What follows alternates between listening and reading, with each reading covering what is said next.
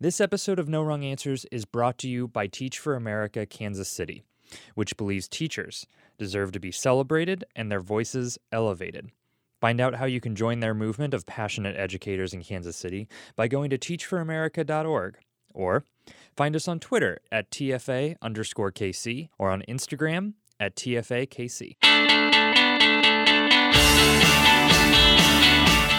Many schools include hair as part of their dress code, and that's gotten some black students in trouble. Our teachers discuss whether dress codes can be racist.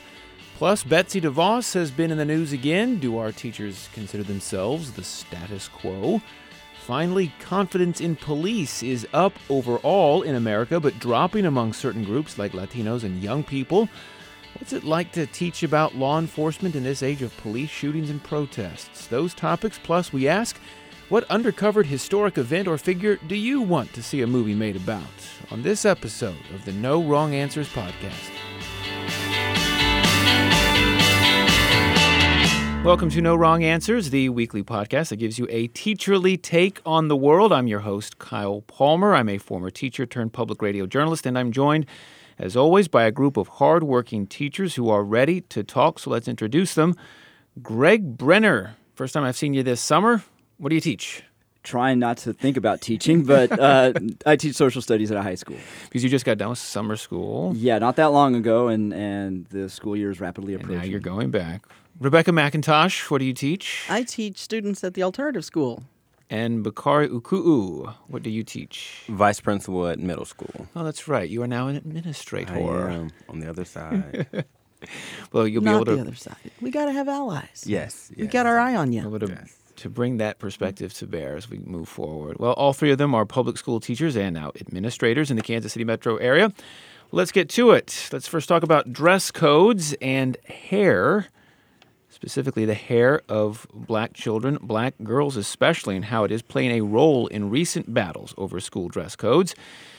NPR last week reported on the case of Mya and Deanna Cook, twin 16 year old girls who attend Mystic Valley Regional Charter School near Boston earlier this spring, as it was reported then.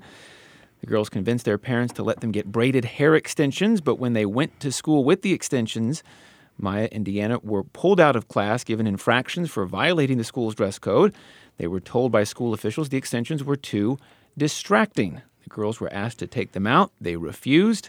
Mya and Deanna were then punished, given detention, barred from participating in extracurricular activities, suspended from the school's upcoming prom.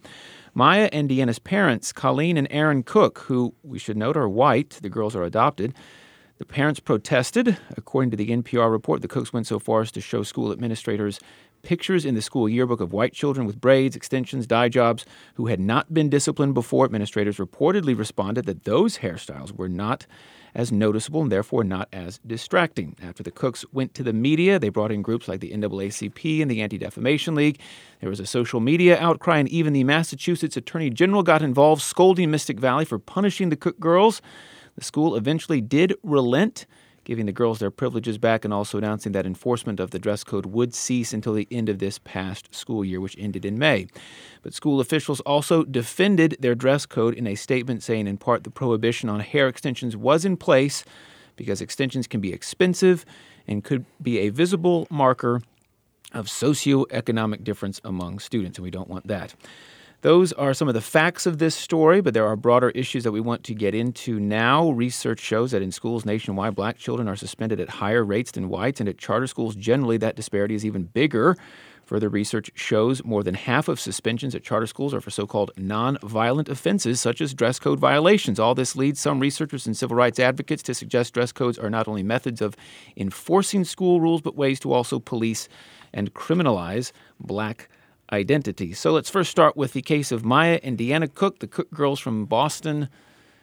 What do our teachers think? I mean, I, I have to be honest, when I read this story, I thought, really? In 2017, but it's happened multiple times. Multiple Yeah, times, this not- is not an isolated case, and I think for me that's what angers me the most is that I have seen articles and stories around it happening in South Africa where black girls are told they cannot have their natural hair in their own set in their schools, and so to me it is very much evidence, um, proof positive that we continue to marginalize and criminalize um, blackness in, in its most natural state, and I think that for me, it's it's indicative of the need of one increasing the number and the representation of people of color on school system boards and and um, administration. Because as I dug into the story, I realized that forty percent of the students are people of color. Yet, if you look at their At this uh, school. at this school, Yeah. if you look at their board, though, to the best of my research, not one person on their, I think, seven member board is a person of color. Not one person on their administrative team is a person of color. And I think that if you don't have those informed voice at the table that can stop that type of um, policy from happening before it's implemented, it, it is a travesty to our kids and it does continue to criminalize our students. It also brings to mind this notion that they said it was there to stop it um, from inhibiting and distracting education and also not noting the inequity. But I feel like when your punishment is more severe and more distracting than the actual infraction, that is problematic as well. And I think we can't just take policies for face value and really look at how that impacts students, particularly 16 year old uh, students where they're still understanding their identity and still forming their self esteem. And so when we continue to criminalize the most um, innate parts of who we are as people, then it, it is very problematic. Yeah, uh, good points we want to get back to. Uh, but first, let's bring in Greg and Rebecca. Your thoughts were, were you surprised or just your, your gut reactions to this story? Yeah, I just suspension. Uh, going back to, to the suspension being like the go-to tool for administrators to use in, in such cases, and it does seem really harsh. And I mean, not just for, for dress code violations. Um, you know, we know that suspensions, like you said, uh, Bakari, are, are high among um, people of color, students of color, and I, I just I wonder like why is that? I mean, what what are we trying to teach the kids? It, it seems really backward in a way. Alternatives, then. Yeah. So, I mean, if you don't want to go to suspensions um, for a violation of the school rules as it's laid out, technically speaking, Mm-hmm. what would be what would have been the recourse? Right. Um, there's always like the in-school suspension model, or finding ways to um, restore what what whatever it was that was harmed. I mean, if if it was a, a question of like dress code that wasn't hair, like if it's an actual just a article of clothing, why not just change the article of clothing and and move on? Um, it just I'm, I just wonder what are we trying to teach our kids? What do they learn from being suspended? That either a hey, if I goof off or if I wear this, then I don't have to go to school, or two. Um, you, what are they going to really learn by being suspended? It just it's it doesn't seem like a very educational way of actually teaching students how to be adults. I On think then adults it makes me question as a society, as a system, as a school system, what are we actually teaching our students? And, and when we set dress codes, and I'm not uh against dress codes in public schools by any means. I mean, my school has uniforms. Many of our district schools have uniforms. I'm not against uniforms. I think when we get to the point where we start policing hair to the extent, like I get if it was distracting and that sort of thing, but this is just a a traditional hairstyle that many black women wear, and I think that they just didn't take into account the cultural relevance and significance of hair. Well, here's the actual policy as it's written for hair and makeup as well for Mystic Valley Charter School. Quote Students must keep their hair neat and out of their eyes. Students may not wear drastic or unnatural hair colors or styles, such as shaved lines or shaved sides, or have a hairstyle that could be distracting to other students. Extra long hair or hair more than two inches in thickness or height is not allowed. This means no coloring, dyeing, lightening, or streaking of any sort. Hair extensions are not allowed. It is in the handbook. Goes on to say that this policy is designed to permit students to focus their attention on academics and on those aspects of their personalities that are truly important. Still, I would say, with that wording, the way you do your hair, especially if it's I don't know. And Bakar, you can maybe you can speak. be- I mean, certainly you can speak better than I can about the, the the the relevance or the the things the, the things and thoughts that go into black hair. But for you know the aspects of their personalities that are truly important. It seems like for these girls, it was truly important. then, I mean, I- and not That's even that's not even just a policy black thing. Like hair is important to many people, and I think that it is extremely important, particularly to black women and black men, because again, society has media particularly has. Um, marginalized our hairstyles. And so the fact that we have relegated shelves in a, in a, a shopping center for our shopping store to see our products that actually work with our hair. It's like so i think that when i read policies like this and i hear that it's one this whole like notion of like can't be two inches thick or higher than two inches like whose hair actually grows that way. It's like it's already targeting a certain type of student because if I pick my hair out, my hair will be over two inches and I would be in violation of that school mm. policy. And so I think that it is it feels very targeted. It feels like it's a continuation of this of this notion that black people have to assimilate to these white norms and like and, and to fulfill these Eurocentric standards of beauty. And that's what it ultimately becomes a larger conversation of what do we classify as beauty, what do we classify as professional, and it often does not reflect um, people of color, particularly black people's natural states. Uh, for all the teachers at the table, and thank you, by the way, for saying hair matters to everyone.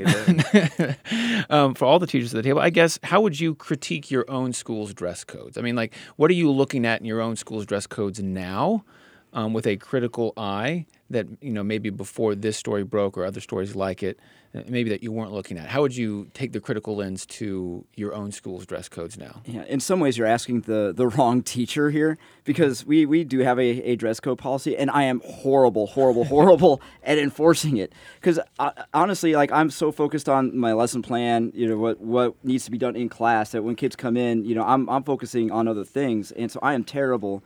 Uh, and I know other teachers are, are in the same boat out there, and, and bless you all. And I'm sorry for all the admin that I cause headaches for because like a, a, kid could be totally like wearing jeggings and I have no idea and I don't even notice it at all because I'm in the middle of teaching. I, mean, I gotta take the opposing view, guys. Sorry, Uh-oh. I'm gonna You I'm gonna here, yeah. shout for from it. the other end of the spectrum just so we can draw the table. Um, and I'll be the first to say that I'm not a typical perspective alternative school teacher, elementary teacher. Um, but I'm going to make a face at you, Greg, down the hall if Mm-hmm. your kid comes to me for the next class and you've let him get through the through his hour. And, and I totally Um, apologize for that. And I I'm have the one that's I'm the one that's going to snark at you. But um, I I think ultimately, I mean, we're all saying the same thing, but it has to be a conversation that happens at the site, and it has to be a conversation that includes all the stakeholders. You've got to Mm-hmm. have the kids involved in that conversation about what is our standard going to be.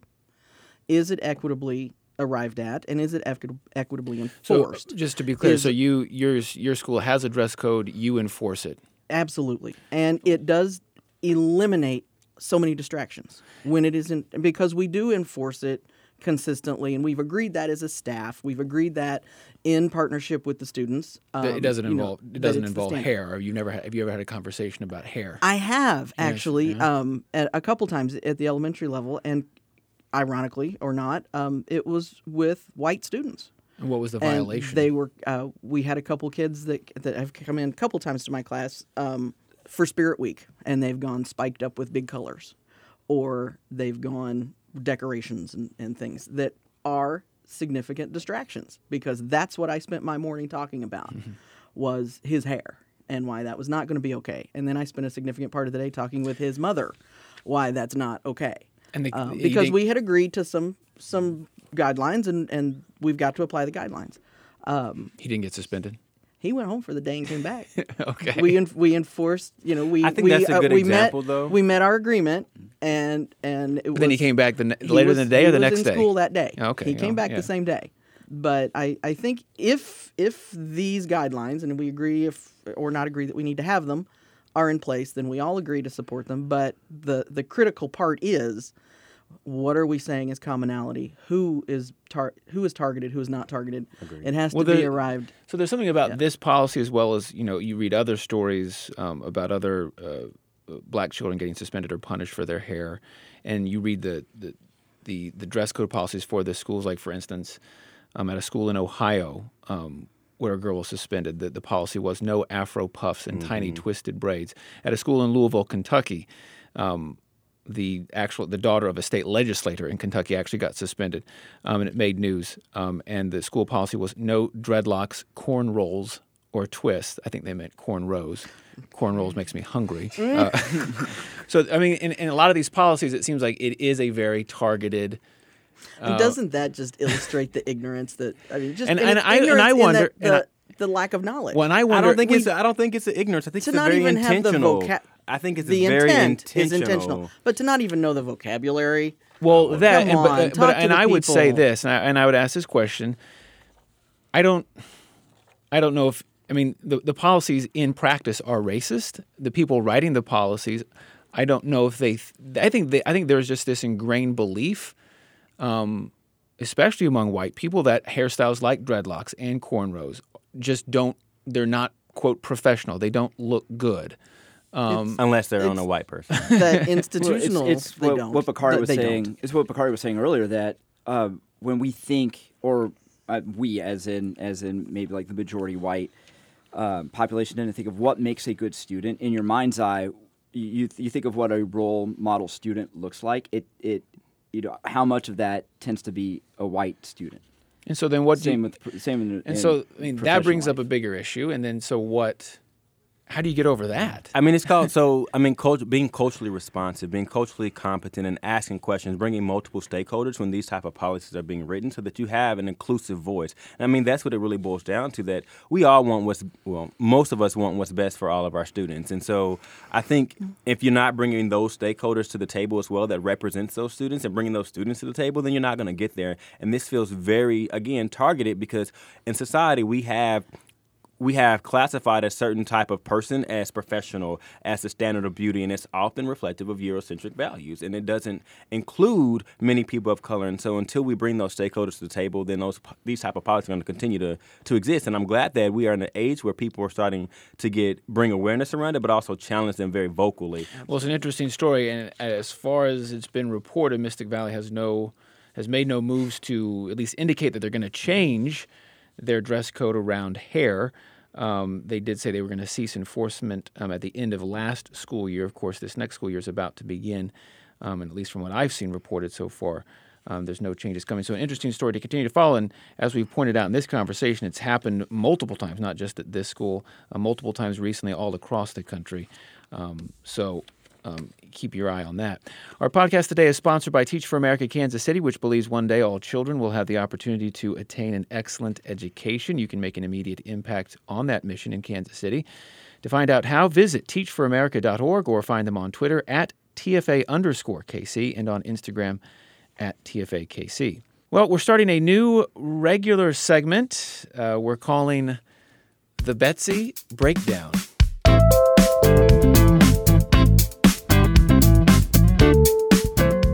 The Betsy Breakdown, in which we recap and discuss some notable things said or done in the previous week by Secretary of Education Betsy DeVos and involving the Federal Department of Education. This week, we want to highlight a few things. First, DeVos gave a fiery speech in Colorado to the annual gathering of the American Legislative Exchange Council, or ALEC.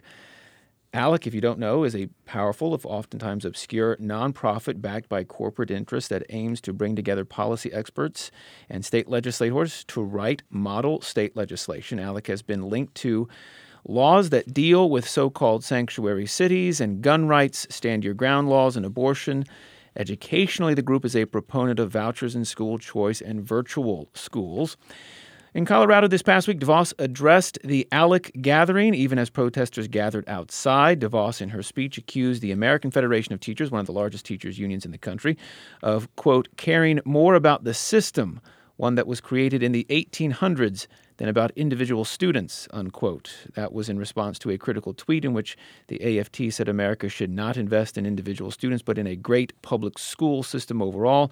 She went on to call the protesters outside defenders of the status quo and lauded the members of ALEC inside as those who represent real change. We should note, as many other media did, DeVos and her family have longstanding financial ties to the group ALEC, having contributed to the organization over the years. Well, what do you make of Betsy DeVos's comments this week? It's a little bit more strident than she's been recently. She got really um, criticized when she first came into her position, and it seemed like maybe she was laying low for a while. But this was she came out really, really hard this week. It, it reminds me of like when you get your yes men around you and you get really confident, you get pumped up, and so you can speak as boldly and as bravely as you want to because you know everyone in the room agrees with you, or most of everyone in the room agrees with you. And I think that's. Uh, And she was speaking to her. I mean, she was speaking, speaking to, to her, her constituents. That's yeah, who this- she represents. yeah, yeah. So I think I'm not surprised by it. What about this rhetorical? And I don't know if I'd heard it from her before, maybe in different words, but this rhetorical strategy of casting herself and, um, you know, the ALEC group and other people, her ideological allies, as breakers of the status quo, and teachers and teachers' They're- unions as the status quo. They they are calling themselves disruptors. That's her her her title on Twitter. I'm sorry to say it. Her- I mean, her she Twitter labels her- yeah. she labels herself as a disruptor. She wears that p- proudly. Um, and I think it's it's if you're going to get into the semantics of it, yes, teachers unions are going to defend a successful system that is important to the structure of our society.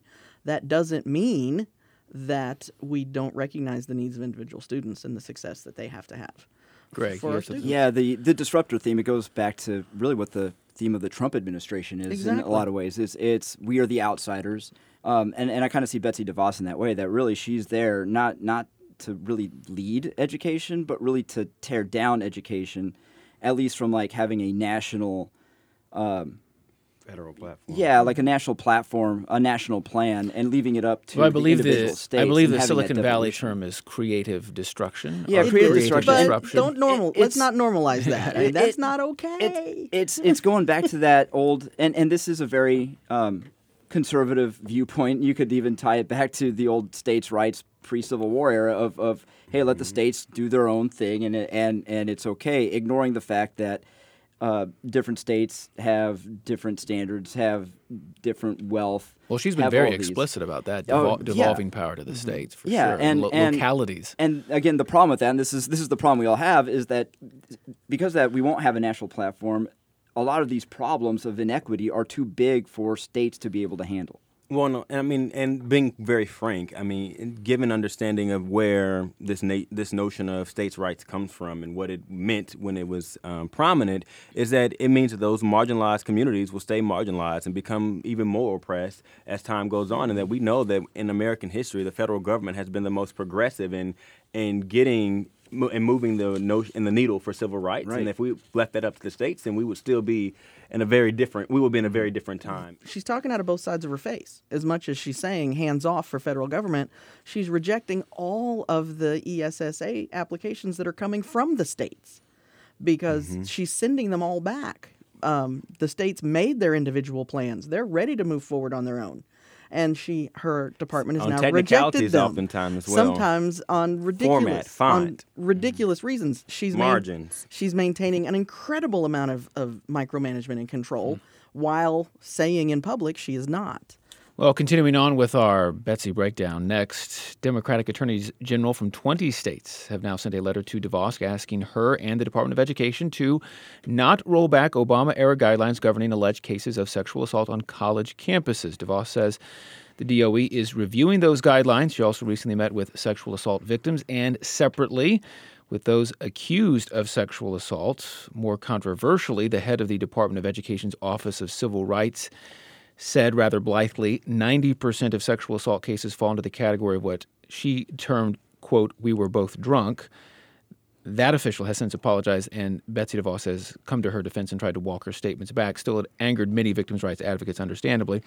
But there is no doubt the guidelines on sexual assault issued by the Obama administration in 2011 were controversial. The guidelines push colleges to investigate sexual assault more aggressively under the auspices of federal Title IX law and also lower the burden of proof that investigators of campus sexual assault use during disciplinary proceedings. Some critics of this approach including faculty at Harvard Law School, say the guidelines adopted by many prominent universities, including their own, go too far and do not give the accused due process. There are also worries that many college officials now put in charge of investigating alleged instances of sexual assault lack proper legal training to do a thorough enough job. This is an issue that clearly touches upon colleges more, post secondary education as opposed to K 12, which is the field you all work in. Still, I wonder um, does this topic, do these issues, um, into your um, your work, your mind? Do they worry you? Do you follow them? It does for me, um, even as a person who spends her day with, with kindergartner through fifth graders. Um, I don't spend a great deal of time during my academic day talking about sexual assault with my group of kids. However, it is a significant issue K 12. These events happen in high schools, they happen in middle schools, um, and they happen in our elementary schools. And the Harvard um, administration, I think, is, is on solid ground when they say that we are not trained to do these investigations. And I would and say it should be it should be done with full due process and it should be done correctly and that's why law enforcement recommends leaving these kinds of regulations in place so they can do those investigations and before we had that that guidance from the Department of Education they could not Greg, you want to say yeah, something? it's it's incredibly tr- troubling, not just um, in terms of in, in the field of education, just as a society in general, uh, that it seems like we're marginalizing again the victims, and how much um, disempowering is that when when you hear somebody say that, oh well, you know, they were just drunk, um, they were both drunk. That it, you get a sense of like almost the victim blaming, and then why would a, a victim then come out? It, it seems like it's it's just tamping down on that, on on on hushing victims the up. victim, yeah. I, I mean, I just, I just feel like I, I struggle with having like real conversations about DeVos and just the Trump administration at whole because like we know what their intentions are and we know what their motives are and it just this is just more proof positive to that and I I, I mean I, I don't know. We can't change their mindsets on these things, and they don't want to be changed. They're not interested in changing. They're interested to pushing their agenda, and I don't want to sound like hopeless because I'm not hopeless, but I just have little faith in what's possible with them because they are very intentional about what they're doing. And and, and while it may sound ignorant, um, or their comments may sound ignorant and just um, not aware. I feel like it's they're very aware and they're not dumb people. They're not stupid people. This is a very intentional administration. As much as we want to just um, brush it off as ignorance, it's not. And I think that I just I struggle with arguing and debating ignorance. Well, that was the Betsy breakdown. I don't know if Bakari's going to be coming back to the Betsy breakdown. We're gonna not need. She's trying to break down the education system. we're gonna need music. We need the right music. We'll check in, if not weekly, then semi regularly, about what's going on in the Federal Department of Education. The next topic a new Gallup poll shows 57% of Americans have a great deal or quite a lot of confidence in police in America. That comes after confidence in law enforcement declined in both 2014 and 2015, dropping to a low of 52%. The Gallup results this year put confidence in police back in line with historical averages over the past 25 years that the Gallup organization has conducted this poll. Still, there are some uh, interesting and telling disparities in the survey. As the researchers put it, the overall rise in confidence masks a drop in confidence among Latinos, liberals, and young adults. Between 2012 and this year, confidence in law enforcement among Latinos dropped from 59% to 45%. Among self identified liberals, it dropped from 51 to 39%. And in Americans ages 18 to 34, it dropped from 56 to 44%. In that same time frame, 2012 to 2017, the overall confidence in police remained relatively static, 55% to 54%. Also interesting to note, by 2017, the gap between self-identified Democrats and Republicans who said they had confidence in the police was 44% compared to 69% respectively. This is the Gallup poll's conclusion in part, quote, a closer look at the survey reveals a troubling loss of confidence among key groups in US society. Police already meet uh, police already must deal with low levels of trust among blacks, and a similar situation may be occurring among Hispanics. The lack of confidence among younger Americans could presage a growing loss of respect for police in the future. The continuing drop in confidence among liberals is already producing political repercussions. End quote. Uh, so, you're teachers of young people, not quite 18 yet, but you are in schools. I, I wonder what are your students' relationships to police outside of school? And we have talked before in this program about school resource officers, but specifically now this conversation about police outside of school, their interactions with law enforcement beyond the school walls.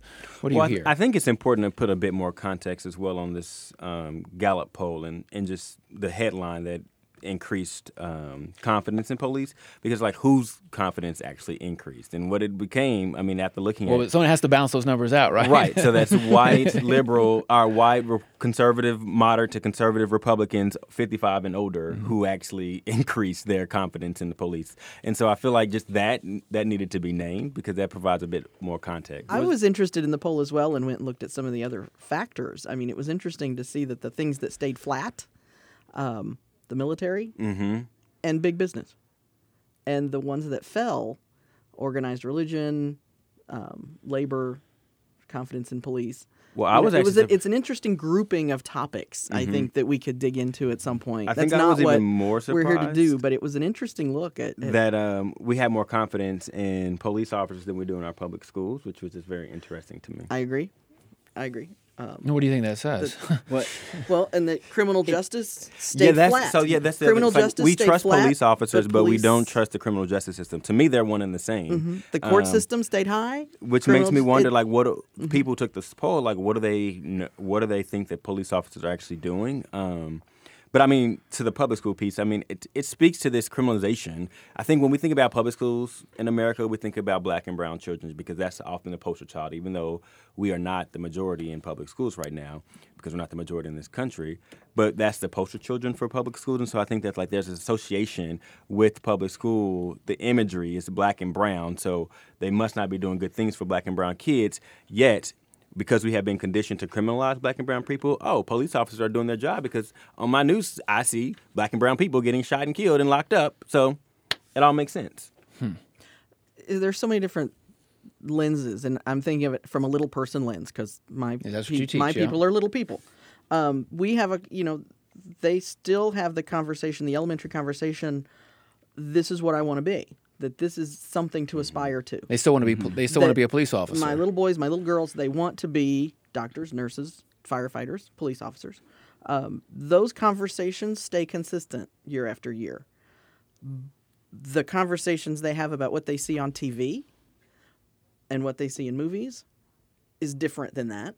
And the conversation that they have, how they have to be at home when they live in the apartment and the police officer, uh, police officer comes to the door, is very different.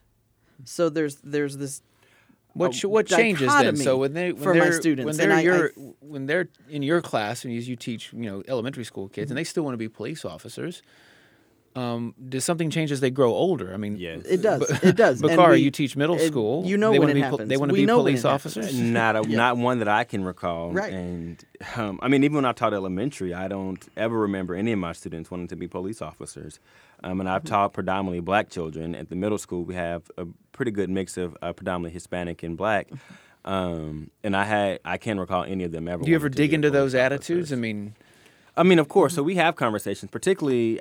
It, it, the difficulty is that we often only have these conversations in the aftermath of some travesty or tragedy, and so um, when we see like these shootings of black black and brown men at the hands of police officers, that often fuels this notion that they that's not something they want to be associated with. That's not they don't see police officers as allies. They don't see police officers as a friendly um, occupation, and the and and so I think that that ju- those type of tragedies often fuel the mindsets of our students and that i mean if you see that every time you've interacted with a police officer or every time that someone you know has interacted with a police officer has always been negative that's not something you want to aspire to.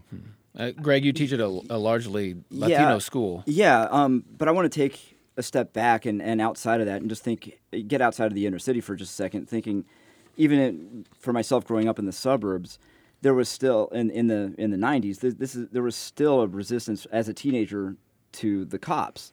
And i still think it's it's maybe part of just teenagerhood uh, adolescence that, that you have this this antagonism toward authority figures and what bigger authority figure outside of your parents than the cops especially when you get a car when you get your when yeah when you get your driver's license and you know if you get pulled over whose fault is it? It's not your fault. Obviously it's it's it's it's the cops. I mean, this is the attitude that, that my I'm just this is the attitude that I saw a lot growing up in, in a very suburban school that I saw, and eh, you know, so you have that already, and then on top of that, everything else. i would agree to the extent that motivations for a distrust or a dislike for police officers varies but that definitely is not nor- the norm for people of color because we're getting pulled over not just because we're young but because we're black Well, Gre- so Greg, so to compare the the the attitude and feelings you and your friends had when you were growing up in the suburbs, as you said, to to the students you teach now. Right. The the big difference, and this is what we're getting at, right? The big difference is, um, if we got pulled over, there was never a fear that we were going to get hurt. There was never a fear that any harm was going to come to us. The only harm was going to be financial or a butt kicking from our parents when mm-hmm. they we get a two hundred dollar fine. The the danger now that that my kids feel is, oh my God, I'm going to get deported, or my family's going to get deported if I get pulled over. That's and that that Well, and even just the motivation bigger of why we're getting pulled over. So, like, there's that multiple layers of questioning. Whereas mm-hmm. when I hear you talk about your experience, that there was this adolescence attitude of I didn't do anything wrong, I'm just getting pulled over. Whereas when it comes to people of color, there's also this layer of like, did I mm. actually do something wrong? Am I just getting pulled over because, of the way I look? sure. And then what does that do once I actually get pulled over? Right. What type of dangers does that put me in? So I think those Well, layers. and one of the single, in terms of all the demographic groups survey, one of the single biggest drops was uh, among Latinos, um, and I and I wonder how much of it is the, the larger conversation related very much to the Trump administration's policies about um, immigration enforcement and, and uh, stepped up deportation. You, you sure, just it's it's, it. it's just a, a lot of fear. I mean, because that you don't know if if and and part of it is just not knowing the system and and who's ICE, who's not the local cops, and and it's much easier for people to just uh, Group them all you need to group them all together. Um, just to say, hey, you know, they're they're law enforcement. I need to stay away from them, not talk to them. Um, I shouldn't trust them. And then on top of that, you you see everything that's been going on, Philando Castile, so on and so forth, and and you there's there's very real fear with that. So I wonder, as as teachers, then, what do you see as your role and or your responsibility um, for um, whenever it comes up or when it is naturally part of the curriculum to talk about uh, police and law enforcement? Um, how do you do it? Do you? I, I don't know. I, I just yeah. I'm I'll, gonna- I'll leave, gonna- I'll leave the, the question I'm answer there. to differ from the others, from Rebecca and Bakari, because usually I, I, I try to have a police officer come in and talk to my students at least once a year my, because I teach American government. Um, and so there's a, a wealth of topics we could touch on when we talk about like Fourth, uh, Fourth Amendment, Fifth Amendment rights. Um, and almost every time I do that, um, and, and the officers that, that I contact to, to come in, um, sometimes they're, they're um, people of color, sometimes they're not. Um, they're still awesome in, in talking to the kids and just having an actual real person in uniform come in and, and, and hey, you could put a face now with, with this thing. It's not just a uniform, not just a badge. I always end up having at least one student say, you know, I think I want to be a cop. Do you, uh, Bakari, you're shaking your head when I get back to you just a second. When, when you have these cops come in, did you have a cop come in this past spring? Um, no, it was actually in the fall. Before or after? the Before it was it was before the election. But you're going to do it this fall? Yeah, yes, Okay. definitely.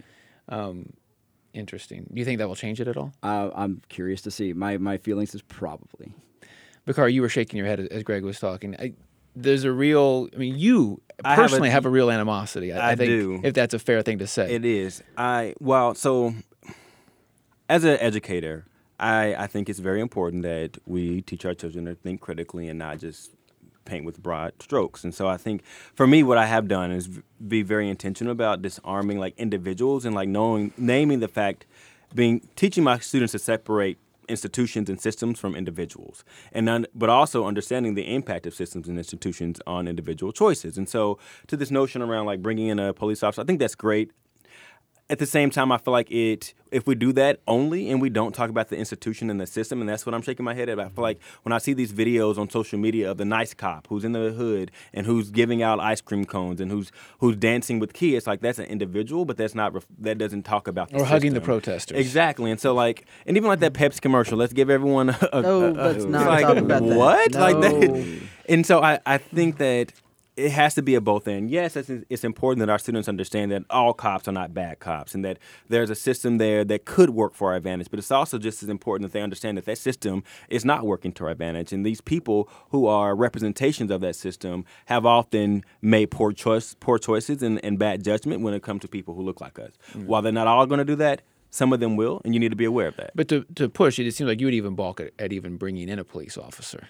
No, I, if we have not had the systems and ins- institutions conversation, then yes. I just think that when we too often we stop there because that's the easy piece. Oh, you don't like cops? Let me bring in a friendly cop. But that doesn't that doesn't actually change anything for my students. And I think about that's the point I want to. Then also it's like.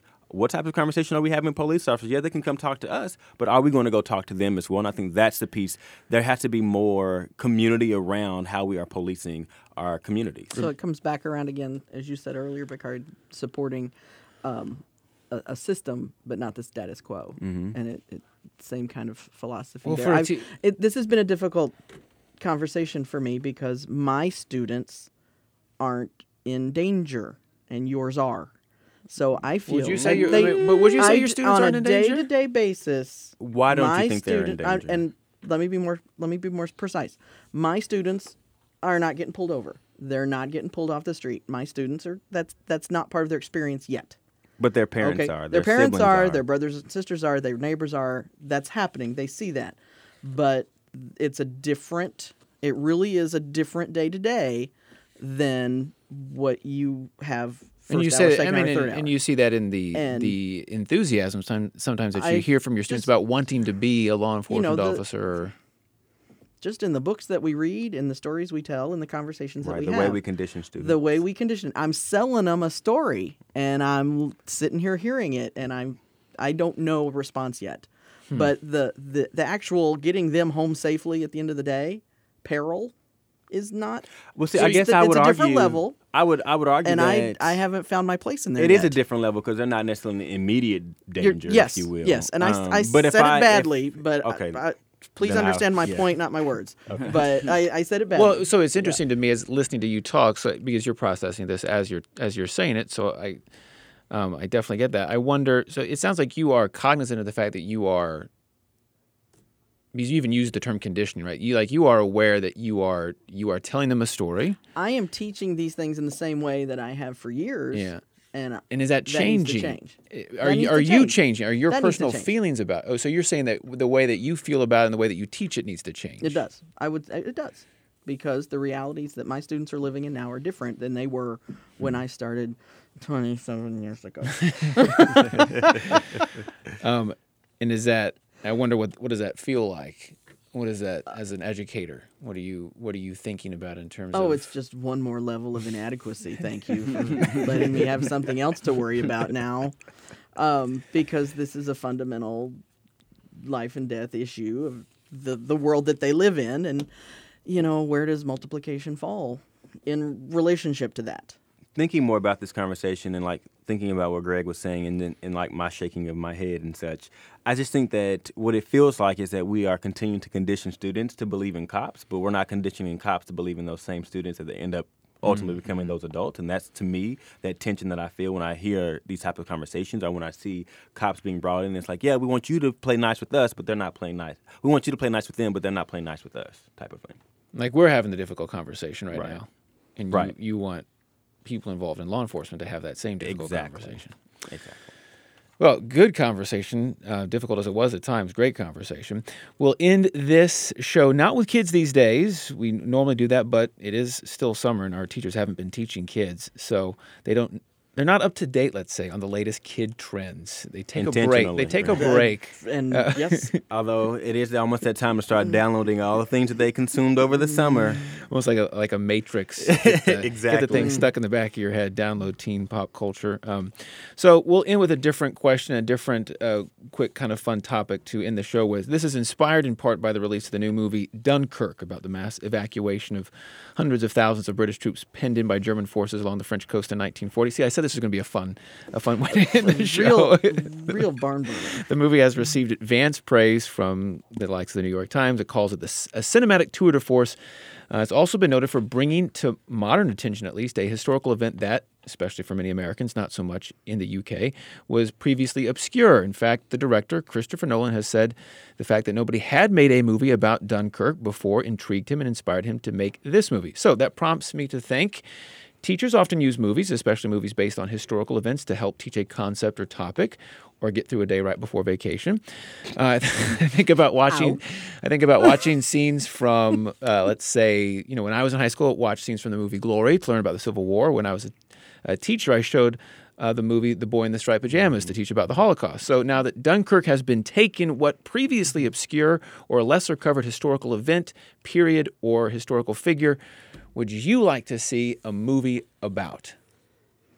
Rebecca. I think the most obvious one that we just have to have happen quickly is the movie for Hamilton, because Oh, you want that to be made into a movie. That is, and don't be shaking your head at me, Not gentlemen. at you at the idea. I get it, but that one, the the interest in founding fathers, we haven't ever had a good revolutionary movie. We've had, eh, sorry, Mel Gibson, Patriot was not great. Um, you know, we d- haven't had a founding fathers movie, founding mothers movie um, Mm. that looks at it the way we should. Bakari. So I have a whole list of things that I that I think are noteworthy enough for movies. Um, I think about like the 1985 bombing in Philadelphia that was done by police officers um, that resulted in 11 deaths. Five of them were children. I think about the 1921 race riots in Tulsa and Black Wall Street would be a great opportunity to um, do Your some hometown, Yeah. Tulsa. Yep. Um, I think about a lesser known Second Congo War where over 5 million people were killed, and they often call it the African World War. Um, the Berlin Conference, where all the white allies came together and said we're going to split up Africa, and they did the Great Run for Africa, and I think that'll be quite a movie to, to be made. I think a movie about King Leopold's impact in Ga- mm-hmm. in the Congo, where over estimated 10 to 13 million people lost their lives under his rule from 19, 1885 to 1908. So I think those are all great opportunities to really talk about little known history that really impacted a large portion of our world and how we operate as society today. Great list, Well- by the way, Bakari. Greg, you're a history teacher. Mm. Yeah, so this this question kind of blew my mind, and I actually had to ask for, for some guidance. So I, I got one, and, and shout out to my wife because she she came up with this first. Um, would love to see a movie um, set in East Asia that doesn't involve a white savior.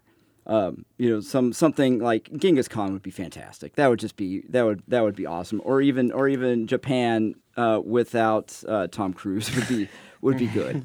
That will do it for this episode of No Wrong Answers. We should say Teach for America Kansas City is the underwriter of this podcast, but No Wrong Answers retains total editorial control what our teachers say. And the movies they recommend are their personal opinions, which may not reflect the official policies of the schools and districts they work for or the movies their principals would recommend. Like us at Facebook, follow us on Twitter. Just search for the No Wrong Answers podcast by Fountain City Frequency. Find us at Apple Podcasts or wherever you get your podcasts. Once you find us, subscribe and leave us a review. It helps. There are no other podcasts like ours giving you a teacherly take on the world. If you've enjoyed the conversation you've heard today, subscribe, leave us a review, and keep the conversation going. Thanks to our teachers this week Rebecca McIntosh, Greg Brenner, Bakari Uku'u. Thanks as always to Matt Hodapp, who produces the podcast. Thank you to KCUR 89.3 Kansas City Public Radio. That's where we tape. And we should say we're taking a two week break and we'll come back in mid August, right for the start of the next school year for what amounts to our season two here at No Wrong Answers. Got some exciting developments and announcements to tell you then. So tune back in in just a couple of weeks. I'm Kyle Palmer. Remember, kids, for the rest of the summer and into the new school year, be nice to your teachers.